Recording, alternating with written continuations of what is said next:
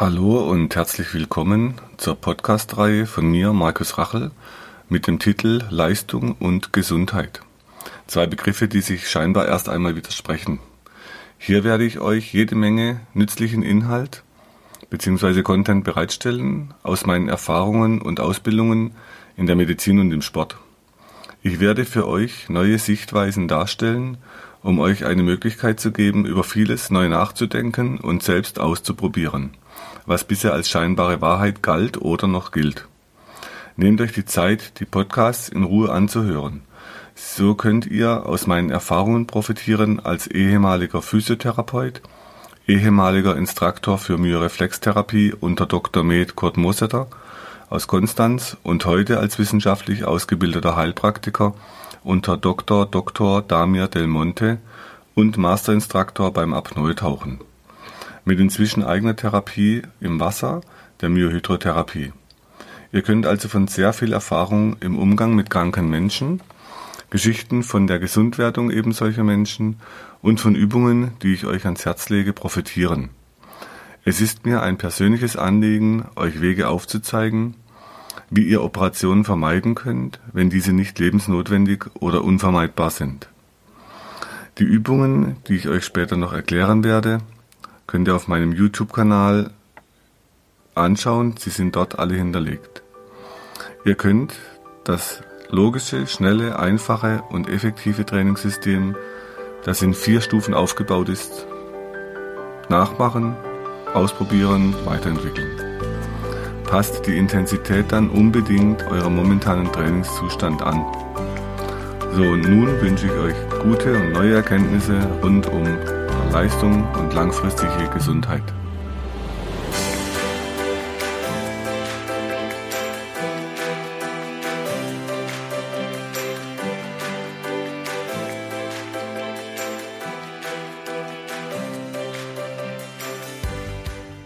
Thema heute soll sein Fahrradfahren, das gesündeste, was es gibt, mit einem großen Fragezeichen. Man kann das aus funktionellen Aspekten anschauen, und aus strukturellen Aspekten.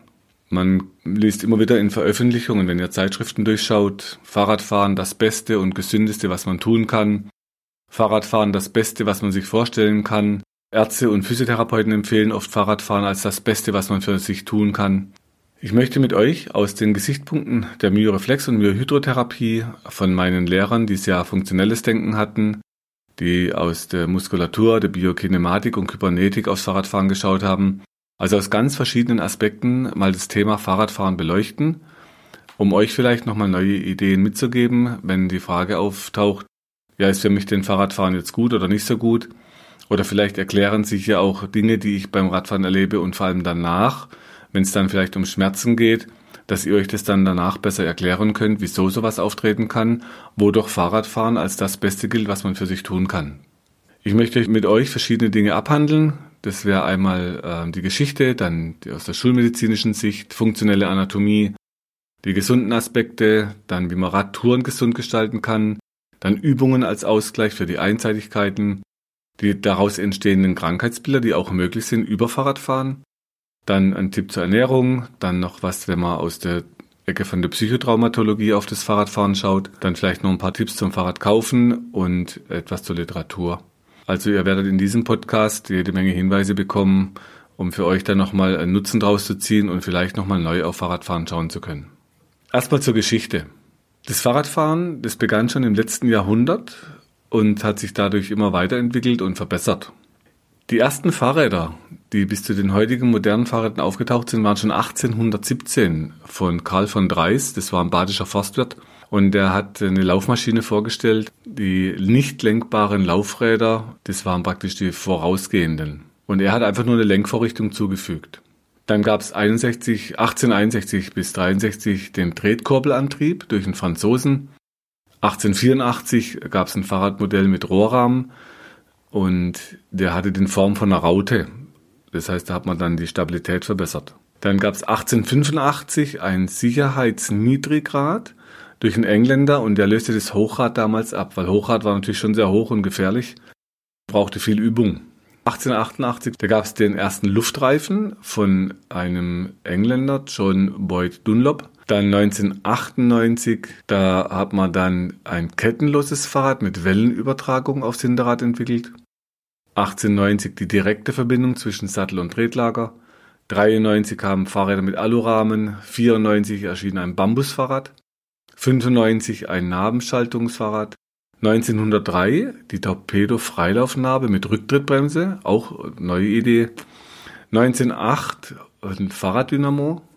1921 ein Sesselrad, das gilt als Vorläufer vom Liegerad. 1964 wurde die Kettenschaltung eingeführt mit Zahnkranzpakete und damit wurden verschiedene Übersetzungen für unterschiedliche Strecken möglich. Natürlich eine tolle Erleichterung gewesen. Dann 1960 gab es ein Faltrad, das hatte militärische Vorläufer. 1963 das legendäre Bonanza-Fahrrad, das kenne ich noch aus meiner Jugend. Äh, da waren ganz alle ganz scharf auf das Bonanza-Rad. Das war so richtig cool mit der Schaltung vorne äh, vor einem auf dieser Stange. Leider habe ich persönlich nie eins bekommen, aber es war immer mein Traum, ein Bonanza-Rad. Dann 72 kam das BMX-Fahrrad und mit 95 kam die Einführung der elektrisch angetriebenen Fahrräder, die Pedelecs, was natürlich dann auch wieder eine Revolution war. Dann der nächste Punkt, Fahrradfahren bei Schmerzen an Knie, Rücken sowie was die Schulmedizin empfiehlt. Was wir heute erleben, ist Verschleiß an Gelenken bei immer jüngeren, aber auch bei immer mehr älteren Menschen. Und ein Aspekt, den Ärzte und Physiotherapeuten, äh, die Radfahren bei Knie- oder Rückenschmerzen empfehlen, ist immer wieder die Entlastung der Gelenke, weil man natürlich das Gewicht auf den Fahrradsattel abgibt. Äh, absolut richtiger Gesichtspunkt, also man hat Gelenksentlastung, weil das Gewicht reduziert wird. Die Fachleute empfehlen immer wieder als das gesündeste für Gelenke sei es Radfahren. Außerdem sind Knie- und Rückenschmerzen auf dem Fahrrad oft nicht spürbar. Also wir haben ganz viele Patienten, die sagen, ich habe eine schwere Kniearthrose, ich habe Rückenschmerzen schon seit ewigen Zeiten, aber Radfahren kann ich wunderbar, nur Laufen geht schlecht. Ich komme später nochmal darauf, wieso das genau diesen Unterschied gibt. Und das Dilemma kommt eben oft erst nach einer Radtour. Bei uns am Rhein kann man wunderbar entlangradeln und nach dem Absteigen vom Fahrrad dann zieht's im Rücken. Ihr könnt euch dazu nochmal den Podcast Hexenschuss anhören, funktionelle Sichtweise und Behandlung, das war die Folge 24. Oder wenn es zu Schmerzen an den Knien kommt nach dem Absteigen, die Podcast-Folge 23, Knieschmerz aus funktioneller Sicht. Und diese Schmerzen werden eben nach dem Radfahren oft deutlich mehr, wenn man laufen möchte. Was vielen dann auch schwerfällt, sich aufrecht hinzustellen. Oder es gibt ähm, dann manchmal so richtig so einen Hexenschuss nach dem Radfahren. Wir haben auch schon Bandscheibenvorfälle erlebt. Und manchmal hat man bei alten Radrennen, wenn Jan Ulrich zu seinen besten Zeiten Rad gefahren ist, man hat dann gesehen, wenn der von so einem Rennen von seinem Rad runterstieg und losgelaufen ist, der konnte kaum die Beine strecken. Das heißt, der schlurfte so davon und das war eher so ein davon schleichen wie ein davon laufen. Und das war deutlich zu sehen, wie sehr die Einseitigkeit der Bewegung und die Benutzung der Muskulatur auf dem Fahrrad diese Form annimmt, dass später dann wie das Fahrrad in der Muskulatur drin ist. Also man sagt immer, die Form folgt der Funktion. Und da sieht man dann manchmal von außen, wie einseitig das wirkt, wenn man eben nur dieses Fahrrad fährt und den Ausgleich vergisst. Dann ein Aspekt, die funktionelle Anatomie beim Fahrradfahren. Und es gibt funktionelle Krankheitsbilder, die mit dem Fahrradfahren gekoppelt sind. Warum ist es so? Beim Radfahren sind die Hüft-Kniegelenke immer wieder in einem bestimmten Winkel. Die Hände, die HBS, sind immer in den gleichen verkürzten Haltungen der Muskulatur tätig. Ihr müsst ja immer das, den Lenker zupacken. Manchmal fahren welche freihändig, ist äh, laut Gesetz halt nicht erlaubt. Wäre aber eine Möglichkeit, einen Ausgleich zu schaffen. Oder wenn ihr mir zuschaut, ich schrecke dann manchmal die Finger am Lenker während dem Fahrradfahren, so dass ein, ein Ausgleich herkommt für das, was die Muskulatur die ganze Zeit tut. Der Bewegungsausschlag, ich habe extra mal Bilder gemacht und euch das hier eingefügt in welch geringem Winkelausschlag beim Radfahren die Gelenke überhaupt nur bewegt werden. Heißt, wenn man seitlich drauf schaut, dann ist der Winkelausschlag nicht sehr groß. Ein Kniegelenk und ein Hüftgelenk kann viel weiter bewegen. Physiologisch. Das heißt, man nutzt eigentlich nur einen ganz kleinen Bewegungsradius, in dem dann die Bewegung stattfindet. Und in diesem Bewegungsradius wird dann die Gelenksflüssigkeit verteilt. Das heißt, das Gelenk wird dort geschmiert. Aber eben nur dort, wo so bewegt wird. Und der Knorpel wird halt dort ernährt. Ich habe euch ein Bild mit rein. Die alten Fahrräder, die ersten Fahrräder, die Laufräder. Da sah man dann immer so Herren mit Zylinder aufrecht und die hatten die Gelenke in anderen Positionen, nämlich in der Streckposition. Das heißt, dort hat die Hüfte einen weitaus größeren Radius. Das war dann für die Hüfte deutlich besser, weil das Gelenk ganz anders ernährt wurde. Bei unserem Kulturkreis, die überwiegende Haltung bei uns heute ist Sitzen. Morgens beim Frühstück, ähm, bei der Arbeit, im Auto, im Flugzeug, in, in der Bahn, auf dem Fahrrad, überall ist diese Sitzposition. Und letztendlich handelt es sich beim Radfahren um trainiertes Sitzen. Ihr sitzt und trainiert im Sitzen. Kann manchmal ein Vorteil sein, dass man eben auch im Sitzen noch was tun kann. Ich denke da zum Beispiel an diese Fahrräder, die man unter den Tisch stellen kann oder so Sofa-Fahrräder oder was wir früher Patienten ins Bett gestellt hatten, das war so ein Tretgestell, damit die sich bewegen können im Liegen. Also hat auch einen Vorteil, dass man da überhaupt was tun kann, aber halt immer in dieser gebeugten Position der Gelenke. Und die Muskeln, die passen sich ebenso wie die Gelenke an das Ganze an und auf die lange Sicht werden diese einseitigen veränderten Bewegungsabläufe praktisch in die Muskeln eintrainiert. Diese verkürzen sich und die bauen ihre Länge ab. Heute gibt es für Kinder Laufräder. Das ist ganz witzig, wenn man die kleinen Mäuschen manchmal dann sieht, wie die mit diesen äh, Laufrädern durch die Gegend düsen. Die sind schnell, die sind wendig. Trotzdem haben die es im Griff, die können auch bremsen und die haben noch eine wunderbare Streckung in der Hüfte. Das heißt, bei denen wird der Hüftbeuger auch immer wieder völlig überdehnt, wenn die Fahrrad fahren. Und äh, es gibt im Moment, ich habe mehrere Modelle gesehen, wo die Fahrräder so konstruiert wurden. Bei einem war vor euch und hinter euch ein Rad und der Rahmen ging über euch. Das war wie so ein Bügel über dem Fahrradfahrer. Und dieser Bügel, da war dann so ein, ein Sitz angebracht, der hing. Also es war wie so ein Hängen im Fahrrad und es war wieder ein Laufrad, das heißt hatte keine Pedale. Und das, aus meiner Sicht kam eben eines der Dilemmas damals, als die Pedale ins Spiel kamen, weil dort hat man das Bein plötzlich nach vorne geholt und hat nur noch in dieser Position bewegt, ohne dass der Hüftbeuger in die Streckung kam. Sodass natürlich diese kleinen Laufräder für Kinder oder auch damals die ersten Laufräder und vor allem, wenn sich jetzt wieder durchsetzen würde mit diesen modernen neuen Modellen, das Laufrad aus meiner Sicht da deutlich die gesündere Variante wäre für die Bewegungsabläufe in der Hüfte und im Knie. Man kann jetzt Fahrradtouren gesund gestalten. Okay, was braucht es denn dazu? Oder man müsste erstmal davon fragen, was ist denn dann gesund bei einer Radtour? Also ihr habt wieder das Herz-Kreislauf-Training, ihr habt die frische Luft, ihr trainiert die Lunge, ihr trainiert das Herz. Und was man dann aber auch braucht, wir müssen uns darum bemühen, dass die Einseitigkeit, auch wenn sie in sauberer Luft stattfinden sollte, also nicht genau an der Straße, was ich oft beobachtet habe auf Mallorca zum Beispiel oder in Spanien, als ich meinen Papa oft besucht habe, der war die Rennradfahrer sind an der Straße, an der befahrenen Autostraße im Sommer in der Gluthitze irgendwelche Berge hoch, aber da war nichts mit sauberer Luft, weil es halt genau an der Straße war, wo die Autos fuhren. Also wenn ihr saubere Luft habt, dann habt ihr ähm, genügend Wasser dabei, vielleicht gesunde Lebensmittel dabei. Und dann könnt ihr die Fahrradtouren mit einem Fahrrad, das auf euch angepasst ist, das heißt, das euren Körpermaßen entspricht, das kann man heute ergonomisch ausmessen. Da gibt es Spezialisten in Fahrradgeschäften, sodass ihr euer passendes Fahrrad habt und dann eine, eine gute Strecke. Bei uns kann man schön am Rhein entlang radeln mit wunderbaren kleinen ähm, Restaurants, wo zum Teil am, am, mit Sandstrand für Pausen und Ihr könnt dann über das Sehen, dass ihr mal in die Ferne guckt, natürlich die, das Sehen entlasten, die Augen. Gut fürs Gehirn, gut für die Entspannung, so dass also auch wirklich gute Sachen dabei sind, wenn man so eine Radtour macht und die man auch gut planen kann. Dann haben wir natürlich relativ viele gesunde Aspekte. Und ihr habt, wenn man es anguckt, einmal Bewegung für die Gelenke. Also es ist ein Vorteil für viele, die einfach viel sitzen oder sich zu wenig bewegen. Dann habt ihr auch Bewegung für die Muskulatur natürlich. Ihr trainiert eure Lunge und ähm, es gibt vom Eddie Merckx zum Beispiel, der konnte eine Lungenkapazität, der glaube um die 11 Liter hat er am Schluss gehabt. Also immenses Training über Radfahren für die Lunge. Das Herz vergrößert sich. Ähm, ihr habt natürlich die Entlastung der Gelenke. Dann habt ihr äh, trainiert euer Gleichgewichtssinn. Dann kannst du den sozialen Zusammenhalt in der Familie oder in Gruppen festigen. Also diese Radtouren mit den Kindern früher, das hat total Spaß gemacht. Es kann zum Auspowern genutzt werden. Viele fühlen sich danach richtig gut. Und das Extreme wäre dann das Spinning, was so die ex extremes Auspowern mit sich bringt. Wir entlasten natürlich mit dem Radfahren unsere Umwelt, da keine Abgase entstehen. Allerdings der Produktionsprozess hat natürlich auch wieder den Nachteil, dass man Ressourcen braucht, aber deutlich weniger wie Autos. Es entlastet den knappen Parkraum in den Städten und es kurbelt die Wirtschaft durch die Produktion an. Also es hat richtig viele gesunde Aspekte und gute Aspekte des Radfahren. Ihr könnt Übungen machen als Ausgleich für die Einseitigkeiten. So, und ich hatte Lehrer in Freiburg damals, die haben Radfahren tatsächlich verboten für die Patienten.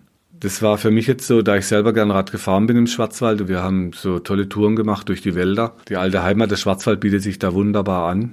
Und dann war es aus meiner Sicht eher die Frage, wie kann ich Fahrradfahren verbessern und wie kann ich praktisch die einseitigen Abläufe so gestalten, dass es gesünder wird und noch gesünder wie eh schon. Und ihr könnt euch, wenn ihr Lust habt, mal ein Video anschauen. Ich habe euch hier einen Link reinkopiert zum Joggen. Wir werden noch eins produzieren zum Fahrradfahren. Das ist allerdings noch nicht fertig. Solange, wenn ihr das Video, was hier angegeben ist, nutzt und euch anschaut, dann könnt ihr praktisch die Einheiten, die dort gejoggt sind und im Laufen stattfinden, die aufs Fahrrad fahren und die anderen Übungssequenzen, vorher, zwischendurch, nachher, die könnt ihr übernehmen, dass ihr praktisch halt mit dem Fahrrad anhaltet und dort die Übungen macht. Aber jetzt kommt noch so ein Punkt. Eines der Dilemmas, wenn ihr anhaltet, wir haben dann früher bei diesen Touren im Schwarzwald so in kleinen Gruppen und immer ein anderer hat sich eine Tour ausgedacht und hat die dann geführt. Wenn ich die Touren geführt habe, das war für viele nicht so entspannend, weil sie mussten dann ab und zu anhalten. Das heißt, bevor wir in den Wald reingefahren sind, gab es kurz runter vom Fahrrad, paar Übungen am Rad und an den Bäumen oder auf dem Boden, dann ging es auf das, aufs Fahrrad. Jetzt fährt man normal ja los, weil man Fahrrad fahren möchte. Und das heißt, dieses Unterbrechen vom Radfahren und dieses Anhalten und Absteigen und dann das wieder aufsteigen und weiterfahren, diese unterbrochene Handlung, die fühlt sich manchmal nicht so gut an, weil ihr wollt ja, wenn ihr losfahrt, vorwärts kommen oder irgendwo ankommen. Also ihr unterbrecht praktisch diese Vollendung von der Radtour. Und diese Vollendungstendenz, die macht uns manchmal wirklich so kribbelig und es nervt im Stau zum Beispiel, wenn man nicht ankommt. Das heißt, dieses Gefühl ist dann manchmal dabei, wenn man sich das klar macht, dass es nur um dieses Gefühl geht, okay, ich komme jetzt gerade nicht vorwärts oder ich komme jetzt halt mit der Tour nicht zu Ende, aber ich tue was Gutes für mich und für meinen Körper und ich gönne ihm auch einen Ausgleich, dann ist dieses Gefühl oft schon weg. Das heißt also vom Fahrrad runter, dann hatten wir damals so, da gab es so lange Ziehwege den Wald entlang nach oben.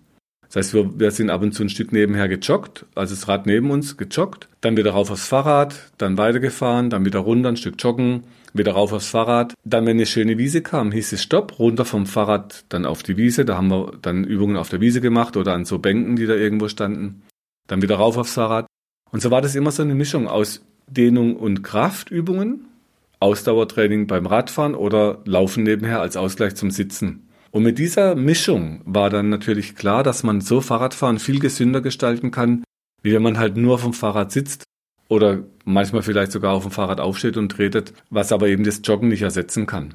So, wenn ihr Rad fahrt und dann, nachdem ich dann längere Zeit nicht im Schwarzwald war und wieder mal hinkam und wieder aufs Fahrrad stieg, dann merkt man erstmal, wo überall ein Schmerz auftritt, wo es zieht, also wie einseitig Fahrrad sich auch anfühlen kann, wo man sich erst wieder dran gewöhnen muss. Dann kam es oft zu Taubheitsgefühlen in den Füßen, manchmal auch in den Händen, Schmerzen in den Handgelenken oder im Nacken. Also auch da war dann schon klar, man braucht irgendeinen guten Ausgleich, um diesen ganzen Einseitigkeiten was gegenzusetzen, damit Fahrradfahren eben auf Dauer nicht schädigt, sondern noch besser wird, wie es eh schon oft angepriesen wird.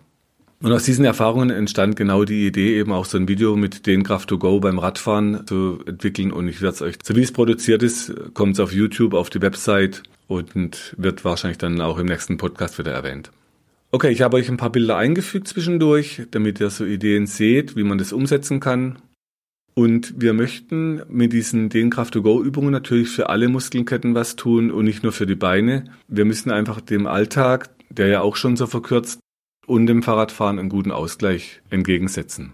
Ihr müsst jetzt nur konsequent sein und es halt immer wieder tun. Das heißt, meine Empfehlung wäre, kurz vor dem Fahrradfahren ein paar Übungen. Da reichen ja ein, zwei Minuten. Die Muskeln lang und warm trainieren. Dann während dem Radfahren immer wieder Situationen nutzen, an denen ihr eh warten müsst. Zum Beispiel an Ampeln, an Sitzbänken. Wenn wir mit Fähren über den Rhein gehen, dann muss man runter vom Fahrrad. Und da ist der Kreativität keine Grenzen gesetzt. Also man kann in tausend Situationen etwas tun, auch beim Fahrradfahren, damit die Muskeln nicht zu kurz werden, was eben aus der Sicht meiner Lehrmeister eines der größten Mankos beim Fahrradfahren war, dieses Verkürzen der Muskulatur, weil immer die gleichen Bewegungsabläufe stattfinden. Falls ihr diese modernen Fahrräder habt mit Klickpedalen, wo, da kann man dann natürlich mit Kraft auch hochziehen. Also man tritt nicht nur runter, man kann auch mit Kraft hochziehen, sodass der Hüftbeuger und hinten die Ischokoralmuskeln mit noch mehr Kraft, noch aktiver in die Verkürzung trainiert werden. Hat den Vorteil, ihr könnt mehr Kraft auf der Pedale umsetzen, mit dem Nachteil, dass die Muskeln aktiv noch fester trainiert werden. So, jetzt ist noch ein Anliegen, wenn wir uns aus funktioneller Sicht mal anschauen, was passieren denn oder was können für Krankheitsbilder entstehen, wenn ihr Fahrrad fahrt. Und das wäre jetzt dieser Gegenaspekt zu dem, was immer als gesund gepriesen wird. Mit den heutigen Fahrrädern ist Fahrradfahren einseitig. Ich hatte es vorhin schon erwähnt. Es ist trainiertes Sitzen, wie wir es im Alltag und Beruf oft eh schon haben. Die Oberkörperarme, die werden nicht mitbewegt. Es sind also einseitige Bewegungsabläufe. Und wenn ihr die lange genug durchführt, dann passen sich die Muskeln diesen Abläufen an. Die Form folgt immer der Funktion. Ein Aspekt, den mein, einer meiner Lehrermeister uns gezeigt hat, wenn ihr zu schnell bewegt, zum Beispiel im Knie, was ich jetzt beim Spinning oft beobachtet habe, dann kann der Gelenkknorpel sich nicht mehr mit Gelenkflüssigkeit vollsaugen. Der wird praktisch immer nur ausgepresst und auf lange Sicht kann sowas eben den Knorpel schaden, dass er degeneriert und nicht nützen. Ihr könnt dazu mal einen Selbstversuch machen. Nehmt einen Apfel, schneidet den in vier Viertel. Dann nehmt ihr zwei von diesen Vierteln, ihr entkernt das Ganze und dann drückt ihr die zwei Viertel leicht gegeneinander und macht es mal mit ohne festen Druck, dann scheuert es ein bisschen und wenn ihr ein bisschen mehr drückt und diese Flüssigkeit ausgepresst wird, die Fruchtflüssigkeit, dann gibt es einen Schmierfilm und es fängt an zu gleiten. Das heißt, bei langsamem Bewegen kann die Flüssigkeit die Reibung vermindern oder eben aufheben. Wenn ihr jetzt aber zu schnell werdet, dann reibt ihr die Flüssigkeit ab und wenn ihr zu fest drückt, dann ist der Effekt auch wieder weg. Also auch da kommt es wieder drauf an, auf so ein vernünftiges Verhältnis zwischen B- und Entlastung und Frequenz. So, wenn wir das dann übertragen auf unsere Gelenke und den Knorpel, dann war das eben der Aspekt meiner Lehrmeister, dass man sich so den Knorpel eher schädigt, wie er vom Fahrradfahren wirklich das gut wäre für ihn. Also nicht zu schnelle Trittfrequenz, mit nicht zu viel Kraft in die Pedale treten, dann äh, entlastet ihr die Knie noch mal ein Stück. Dann ist noch ein eingeschränkter Bewegungsradius, habe ich vorhin auch schon mal erwähnt. Und die Bilder zeigen das. Ich habe euch mal die Winkel aufgemalt, damit ihr mal seht, wie viel Winkelveränderung da wirklich stattfindet. Das ist gar nicht so viel, wie man vielleicht vermutet. So, ein anderer Aspekt, das ständige Bewegen der Pedale. Und wie gesagt, wenn ihr Klickpedale habt, auch noch das Hochziehen. Da werden die Muskeln auf Dauer immer einseitig mit dem gleichen Bewegungsmuster belastet. Das heißt, sie verkürzen sich und dann habt ihr auf Dauer wieder mehr Ruhespannung auf der Muskulatur, ohne dass ihr was tut. Also diese harten Festen, diese Radfahrwaden, die Stachelwaden, das ist typisch für Radfahrer, dass sie so richtige verkrampfte Wadenmuskeln haben, das was man schon von außen sieht. Und daraus resultieren dann längerfristig die unterschiedlichsten Krankheitsbilder und Symptome. Und da kommt es jetzt wieder drauf an, welche Vorgeschichte haben die Radfahrerin oder der Radfahrer eh schon. Das heißt, es könnte zu Rückenschmerzen im Stehen führen. Wenn ihr euch aufrichten wollt, weil der Hüftbeuger, wenn der zu kurz wird, dann macht er im Stehen einen Zug in den Rücken. Dann könnte es sein, dass ein Gleitwirbel durch den Zug vom Hüftbeuger im Stehen, der geht von vorne nach hinten in den Rücken durch den Bauchraum, der kann euch den Wirbel nach vorne hebeln mit viel Kraft. Und wir hatten schon Patienten in der Praxis, die haben uns dann die Röntgenbilder gezeigt. Da waren schon die Schrauben aufgemalt, wie man den Wirbel operativ nach hinten ziehen würde. Das Dilemma, von hinten zieht die Schraube, von vorne zieht der Muskel, der Hüftbeuger ja weiter. Und beim Gleitwirbel ist auch die Idee, dass man Bauchmuskel stärkt. Früher oft mit Sit-Ups oder mit ähm, so Rumpfmuskelstärkenden Übungen, aber wieder in die Verkürzung sodass der Hüftbeuger wieder kürzer mit noch mehr Kraft wird und von vorne noch mehr gegen die Schrauben zieht. Das heißt, ihr habt dann im Körper so ein richtiges Spannungsfeld zwischen Schraube und Hüftbeuger von vorne. Das wäre vielleicht auch eine Erklärung, warum es dann eben vielen Patienten auch nicht wirklich gut geht nach solchen Operationen, warum immer noch was da ist, was weh tut. Dann liegt es eben nicht nur an der Narbe hinten im Rücken, sondern eben auch an der Spannung vorne im Bauch. Okay, und dann ist eben so, wenn das dann zum Gleitwirbel kommt und dann ist für viele das Fahrradfahren noch die letzte Lösung, weil dort geht's gerade noch, man kann dort noch trainieren, weil man in so einer gebeugten Schonhaltung drin bleibt. Und wenn wir dann die Patienten äh, so trainieren und den Hüftbeuger vorne mit der Spannung lösen, dass der wieder in die Länge kommt, dann können diese Patienten oft ohne Operation auskommen und sie können oft auch wieder schmerzfrei laufen. Es könnte zu Knieschmerzen kommen beim Laufen und beim Joggen, kommt bei uns in der Praxis sehr häufig vor zur Verwunderung von unseren Patienten, da ja Radfahren immer als das Beste angepriesen wird. Nur beim Radfahren ist eben wieder nichts, da tut's nicht weh, wenn die absteigen und die Muskeln in die Streckung sollen und das Knie sich durchstrecken soll, dann sind die Muskeln so kurz, die von der Hüfte zum Knie runtergehen, die hemmen die Streckung im Knie und führen zu Knieschmerz. Dann kann es zu tauben Händen kommen, wie beim Karpaltunnelsyndrom. Ähm, es können eben, wie gesagt, schon zu Knorpelschädigungen kommen. Es können Nervenprobleme geben durch den Nervus pudendus, der im Schritt sitzt und der durch den Sattel geklemmt wird. Also wir haben auch immer wieder so Patienten mit so Druckschädigungen von Nerven. Es könnte zu Nackenschmerzen kommen. Ihr müsst beim Radfahren ständig nach vorne schauen und je nach eurer Sitzposition müsst ihr immer mit dem Kopf nach vorne abknicken. Was übrigens genau ein Muster ist, wie wenn ihr im Stress zubeißt mit dem Kiefer und das Genick einzieht. Also genau in dieser Stressposition ist dann der Nacken oft beim Fahrradfahren. Und die ganzen Symptome erheben natürlich keinen Anspruch auf Vollständigkeit. Ich möchte noch eins erwähnen, der Vollständigkeit halber, wenn mir zum Beispiel Radprofis anschaut, die nach der Tour de France hat man schon Beine gesehen, die sahen aus wie Beine von Leichen, die waren bläulich verfärbt, die hatten dicke, fette Krampfadern. Das heißt, der Druck, der auf den Gefäßen herrscht, und der ist abgeknickt in der Leiste. Dadurch entsteht immer wieder immenser Druck auf die Gefäße im Bein und irgendwann sackt das Blut aus, weil die Venenklappen insuffizient werden. Also es kann eben auch sein, dass der ganze Venenapparat in den Beinen leidet durch Fahrradfahren. Okay, noch ein Aspekt, wenn ihr Kinder habt und ich habe selber drei Jungs, die Radfahren gelernt haben, das war ganz wichtig, dass Kinder müssen unbedingt Fahrrad fahren lernen. Äh, man hat es dann inzwischen heute in der Grundschule so, die machen einen Fahrradführerschein. Das heißt, man versucht denen dann auch so Regeln beizubringen von klein auf. Mehr, mehr oder weniger erfolgreich. Also mein Mittlerer, der ist mal gegen ein Auto geknallt. Der galt rechts vor links und der Autofahrer hat nicht richtig geguckt. Der Junior halt wollte ins Training, gibt schön Gas. Und wie das dann halt so ist, wenn ich dem Kind nicht beibringe, was rechts vor links bedeutet, dann fährt das Auto halt raus und letztendlich ist der Fahrradfahrer schuld, weil halt dem von rechts reinknallt. Okay, also man versucht Kindern das heute besser beizubringen, die Fahrradregeln, ähm, den Fahrradführerschein und es gibt eben heute auch die Laufräder für die Kleinen, die aus meiner Sicht besser sind. Das schult Gleichgewicht, die sind mobil und das hätte ich mir damals auch gewünscht. Das hätte mich entlastet, als wir mit dem Fahrradfahren anfingen. Da wir damals mit Pedalen und Stützrädern anfingen, musste man ja irgendwann anfangen, auch loszulassen, bis sie dann besser wurden mit dem Radfahren und das Gleichgewicht halten konnten. Es war dann ganz schöne Lauferei immer. Und irgendwann war dann möglich, dass die Kinder das Gleichgewicht halten konnten und tatsächlich selbstständig Fahrrad fahren sind.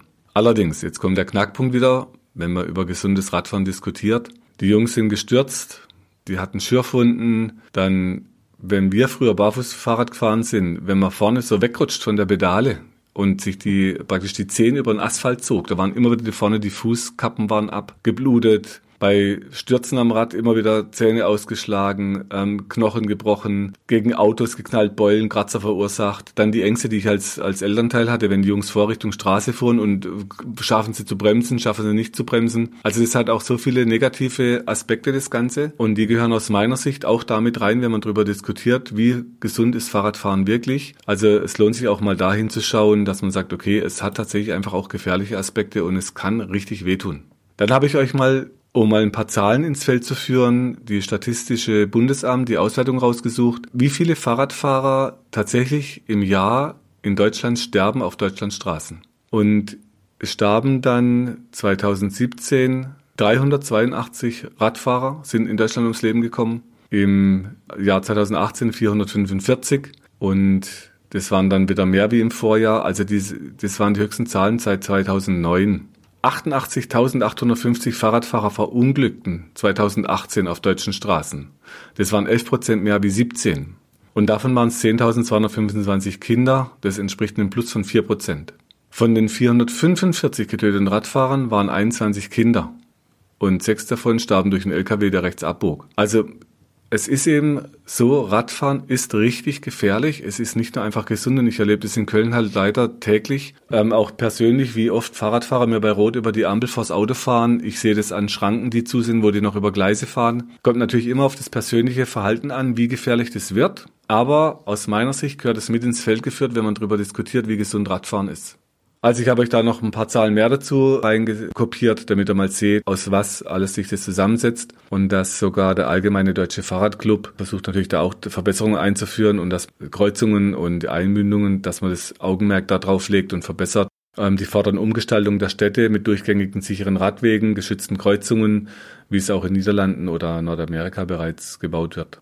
Okay, also man kann da viel noch dafür tun, man kann das verbessern und das sind alles aus meiner Sicht Dinge, die man überall noch verbessern kann, damit Radfahren eben noch gesünder wird wie eh schon. Die E-Scooter, die im Moment immer mehr auf den Straßen sind, die ver sagen wir, die verringern das Problem nicht, weil die sind natürlich unglaublich schnell und wenn man in Köln abbiegt, die Radwege, die, die Menschen mit diesen Radfahrrädern sind so schnell, dass bis ich abgebogen bin, man sieht es kaum, dann plötzlich sind die irgendwo da. Also wenn ich jetzt persönlich als Radfahrer unterwegs bin, dann muss ich natürlich darauf achten auch, dass die Autos halt nicht damit rechnen können, wie schnell ich bin. Und ich versuche dann immer halt so langsam wie möglich abzubiegen, hinten dran manchmal das Gehupe. Also da braucht es natürlich von uns Autofahrern Verständnis. Wenn alle Rücksicht nehmen, dann sollte das in Zukunft auch klappen.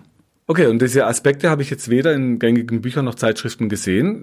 Wenn es um Gesundheit geht, lese ich immer nur, Radfahren ist so gesund. Also Vorsicht, wenn ihr aufs Fahrrad steigt. Es kann sehr gefährlich sein. Wie natürlich alle Aktivitäten und Sportarten in, eu in eurem Leben, aber eben auch dieser Blickwinkel gehört aus meiner Sicht dazu. So, dann ein anderer Aspekt, was zum Radfahren dazugehört, ist natürlich die Ernährung. Und es gibt natürlich wie immer die unterschiedlichsten Ernährungskonzepte. Und für jeden Mensch gibt es die unterschiedlichsten Richtungen, die er als richtig erachtet. Was wir aus der heutigen Sicht propagieren und weitergeben, ist ein Konzept, das zum Fahrradfahren passt. Das könnt ihr euch in der Episode 36 zur Ernährung nochmal anhören. Da haben dann Lehrmeister von uns sehr viel über Kohlenhydrate rausgefunden und über langfristige Leistung und Gesundheit. Auch hier gilt, es gibt viele Bücher zur gesunden Ernährung und Fahrradfahren.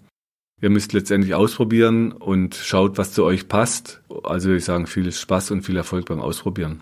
Ein Aspekt noch, den ich gern mit einführen würde, ist Fahrradfahren nach psychischem Trauma. Und zwar erlebe ich in der Praxis immer wieder Patienten, die erleben traumatische Situationen, die ihnen weder Flucht noch Kampf ermöglichen oder totstellen und die sie dann im Körper spüren und die spüren förmlich wie so eine Flucht im Körper. Die müssen dann was tun und die berichten oft, dass ihnen Fahrradfahren dabei hilft, das Trauma zu verarbeiten. Das heißt, sie fühlen sich nach der Belastung vom Radfahren super, die fühlen sich so ausgepowert.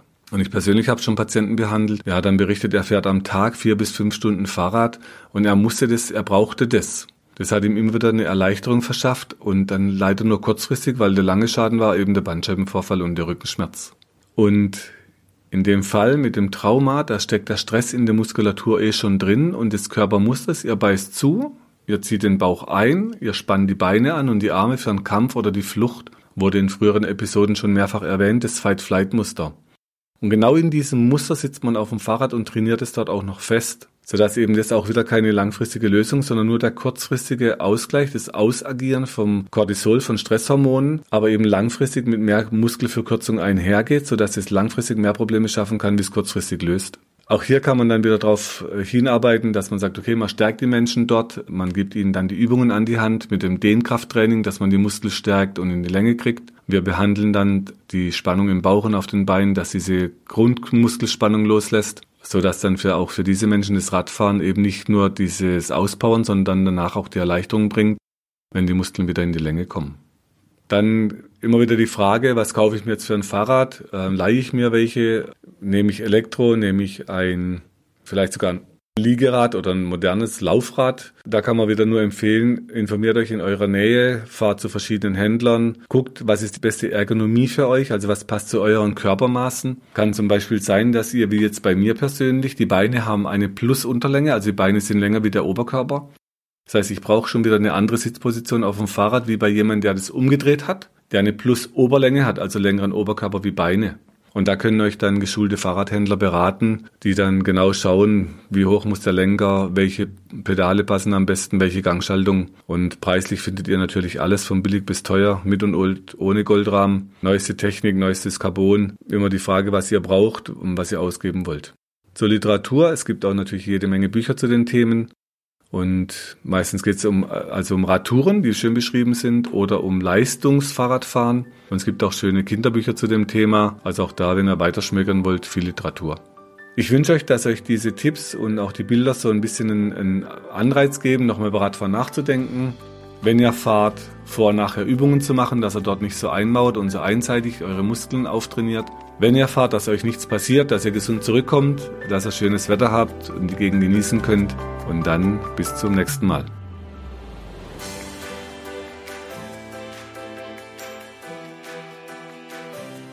Wenn du meinst, dass dir diese Infos helfen oder du weitere Infos suchst, schau auf meiner Website unter www.muskel-gesundheit.de rein. Für Übungen schaut auf YouTube und hinterlasst mir, wenn ihr wollt, eine Bewertung. Falls ihr Fragen habt, schickt sie über die Webadresse äh, und die Mailadresse, die ihr dort findet. Bis zum nächsten Podcast. Herzlichst, euer Markus Rachel.